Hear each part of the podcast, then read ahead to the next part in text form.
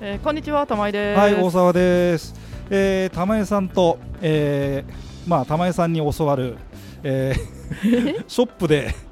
機材の選び方シリーズ、勝手にタタイトルをつけております けど、よろしいんだ。えーなんかね、餌から始まりまして、いろいろとこうお聞きしておりますが、はい。えー、と前回は軽き抜きにつきましていろいろはい。お伺いいたしまして、えーでまあ、ちょっと私の個人的なあれでなすですけども、まあ、水害は恐れなくても良いはい。ですね、うんで東京、まあ、私は東京ですけど東京の水ってのはそんな悪くないわけだからはい。まあまあやお行けとあの水替えの注意点は、はいあの水道水が冷たくないかとあ。冷たくないかねそうです、はい、急に寒いの嫌なんで、はいあとヘドロ舞い上げないように水替えできるかどうかですねあーヘドロ舞い上げない、そうあれ舞い上がると魚肌荒れしたりするので、えだからー、ベーって水足したりしてバフーってなるとよろしくないですね下の要はあれですか砂利のところからふわふわふわとこういうそうですそうですそうですろ過器大掃除しようと思ったらろ過器の中のヘドロジャーって流し込んじゃったとかなると肌荒れしますね魚がえそれどうすればいいんですか肌荒れしちゃったらお薬入れるしかないですねしかないですねうんででももい初期だったら治るから心配はいらないですねだからその砂自体もそんなに汚れてなければまあまああれなのかな汚れてないことはないと思いますけどねないはいそうですね、いろいろ初心者で聞いております。えー今ちょっとそのいろいろこう水水の話が出ました、ね。はいえー水槽の中でまあそのなんですかヘドロ云々ありますけども、えーまあもう一つ見えない話としまして見えないという物理的に目目に見えないもの、バクテリアってのはいいですね。バクテリア微生物細菌でそのバクテリアと一口に言ってもまあバクテリアはバクテリアなんだというね玉井さん節がうん食べるものが違うだけのちっちゃい生き物たちですとねいうことですが、えーそれでですね今回はあれですかこのバクテリアなバクテリア剤っていうのあそうですね業界的にはバクテリア剤って言ってますあね病害バクテリア剤って言ってるんですね、はいえーでそこはちょっとね素人ですけどね素人が言いますけど、軽き抜きでこうシリーズいろいろあありましたよね、はいでそれでバクテリアとこういろいろあるんですけど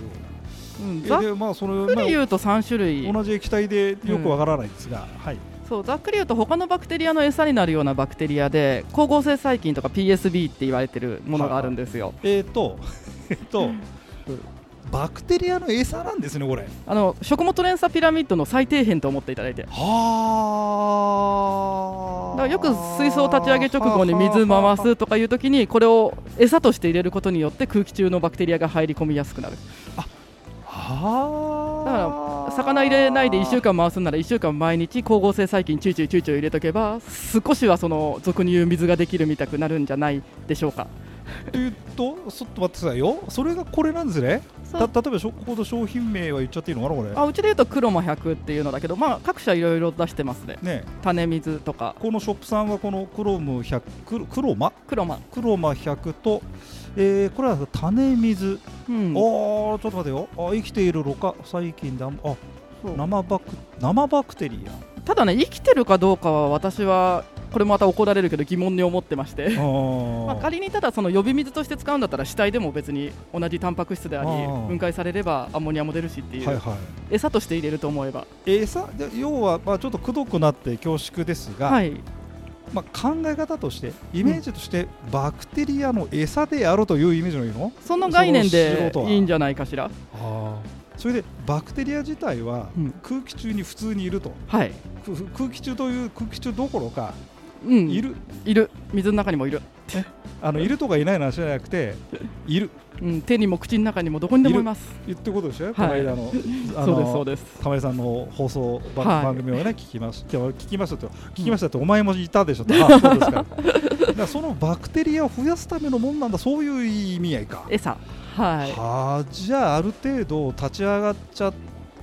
たと思われる、うん水槽だったらそんなにってことなのいらないですよねということなのかうんまあ、念のためほら水替えすると減るからっていうんで入れるでも問題はないと思いますけど必須かと言われると必須ではないと思いますねでもお客さんもそういう話を聞きに来たりするんでしょこれどうやって使ったらいいんですかと、そうでそんな感じでお話ししてます、はははははなるほどこれがバクテリア剤か、うんまあ、あとそのアンモニアを分解するとかちょっとそ待って待ってあこれはなまた違うのこれそうあとそこに沈んだ餌を分解するとかああーこれ対症療法的な感じですねえーっともうひもう一個のジャンルっつったらいいのこれなんってういう、ん、これはだから水槽の底に沈む汚れが気になるのよねっていうんだったら入れてもいいですし水素あーはたまたなんか水槽アンモニア臭いのよねっていう時にアンモニア分解するようなものを入れてもいいですしはーただし根本アンモニア臭いっていうのは えっと何喋ろうとしたんだっけあーアンモニア臭いっつうの は本当はバクテリアがちゃんと働いてればそんなアンモニア臭くならないんですよえアンモニア臭いなんていうのはあなんか生臭いとかあーそうなんだそうあ私んちにうちにあるようなちっちゃい水槽だとさまあまあまあ水替え私好きでよくやってるからあんまり匂わないんだけど、うん、あとね酸欠気味だとやっぱりバクテリア君たちが働き悪くなるのでぬるぬるになったりとか臭くなったり、りするんですけど、うんだからそうそうかその時のだ対処療法なのこれじゃあこっちうの,、ん、でこのよくだから水が白く濁ってるとかぬるぬるするとかあはいはいではいバクテリアいないのかなっておっしゃる方いるんですけど、うだんからバクテリアはいるんです、バクテリアはいるんですうね、ん、だから足す必要ないんです足す必要ないんですね、うんで何が足りないう酸素おわうわだから流れ増やしてエアエアレーション足せば結構透明になりますよ 水はへ、ーもちろん一時的にっていうんだったらこういうバクテリア剤入れても効くかもしれないんですけどあれじゃあここれもこれも何バクテリア剤というカテゴリーになるそうですこれあはーバクテリアとして菌って書いてあったらバクテリアですね、本当だ本当だうん、本当だ本当だ菌とバクテリアはイコールなのでへえあそういうものなのこれさ知らないとどれ買っていいかわかんないねわかんないから全部入れちゃえって方もいらっしゃいまそすれはねどうなのえっと、専門店で説明を聞いてううちの店で聞いていただければ必要なものをご案内いたします、意味がなかったりするかもしれないもんな意味がないっていうよりは一時的あーー抜本的なあれじゃねえってそうことか根本治療じゃなくて対症療法、なるほどね、うんだけどまあであれだよねき緊急の時はそれでそうしのぐっていうね今ねエアレーション持ってないとか水替えも今でする暇ないって時にダーって入れてとかはありかもしれないですよねであその例えば例えばですよ、はいぬめりぬめりだっけぬるぬる白くなっちゃってたりした時ほっとくとよろしくはないわけだねほっとくと、えっと、絶対最終的にはお肌が赤くなって肌荒れして死に至りますね、そうだよねまあそれをやるわけだね、うんはあそっかそっかわかりましたわかりましたそういうことだったねそうなんですよだから酸欠ですよ、結構いろんなことの原因は、酸欠か、 うんあ、水替えをすると酸欠も治る一時的にあーあの酸ちょっとこれすみません素人でつどいうぞでにどうぞおどうぞ、こうお伺いしますけどもねうん、あの水替えをするときに先にこう水をまあ3分の1なり半分なりまあはい抜きますよね、水はね、で新しい新鮮なお水をじゃじゃっと入れますよね、はいその新鮮なお水に酸素は入ってることは入ってる、入ってますでかき混ざる水入れるとかき混ざるかあら刻まれるはいはい、それでも酸素溶け込むしあとうんメダカだったらそこまで酸欠気にする必要ないですあねなるほどなるほど体小さいからあ、ーだけどそれだけじゃ酸素は足りねくなる場合もあるえっと、数をいっぱい入れてる場合と大きな魚を買う場合ですああなるほどね、そうするとエアレーション浄土にエアレーションはそう音が出るから嫌がる方多いんですけど、はいはいはいあった方が管理は楽ですよなるほどなるほどうんわかりました、えーじゃあ次はどうしますエアレーションとかその辺のシリーズじゃあ酸素の話話いやまだ、えーこの子でもいいですよ、ここうんうんうんこの辺の話もする今度これこれああとはそうですねうん吸着するものとかでゼオライトっていうアンモニアを吸着すあるゼオ石がラあイっトたり、ねうん聞いたことがあるそれはあなたの本で読んだあそうそうですかありがとうございえます、っと、さっきのこちらのなんだっけリバースリキッこドっちののアルミナアルミナとそのゼオライトゼオライトがまあいいでしょういいでしょうっていうかちゃんと書いてあったんだけど、うんそれゼオライトってこれなんですねフッ石ってやつですねえなんか水理科の実験で水に入れるとシュワワワワーってあ泡なが出ていないくはいはいるは石いはいでフッ石ってあったの覚えてますあったと思う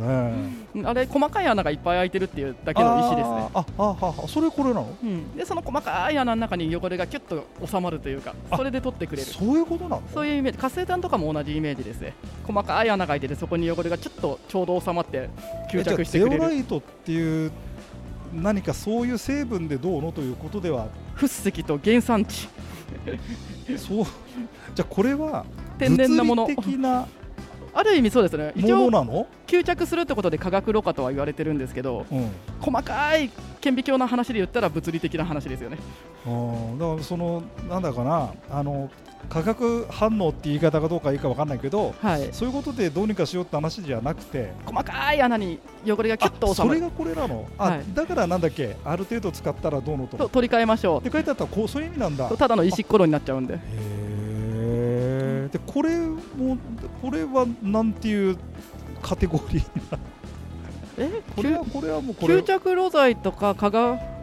化学露剤って言ったっけなこの業界ではへえそれがこれなんだね、うんゼオライト活性炭とかそういうものあーそれで、えー、となんだっけこのリバースリキッドの入ってるそのはいアルミナも吸着系ですね両方使うといいのっ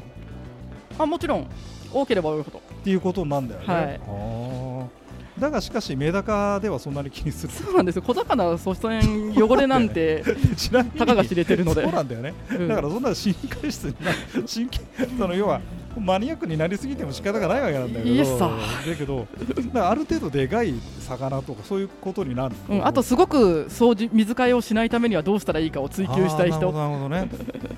ねそういうふうに売ってるメーカーもあるのかねあるのそうで入れ替えはしなくてもいいすしなくても今ではいかないにせよ頻度を減らすことはできますよなるねほどねわかりまあちょっとお時間が来ましたので今日ねあのじゃあいろいろはい水回り水の中の話を、そうですねえーしましたねはい えーどうもありがとうございました、はいありがとうございました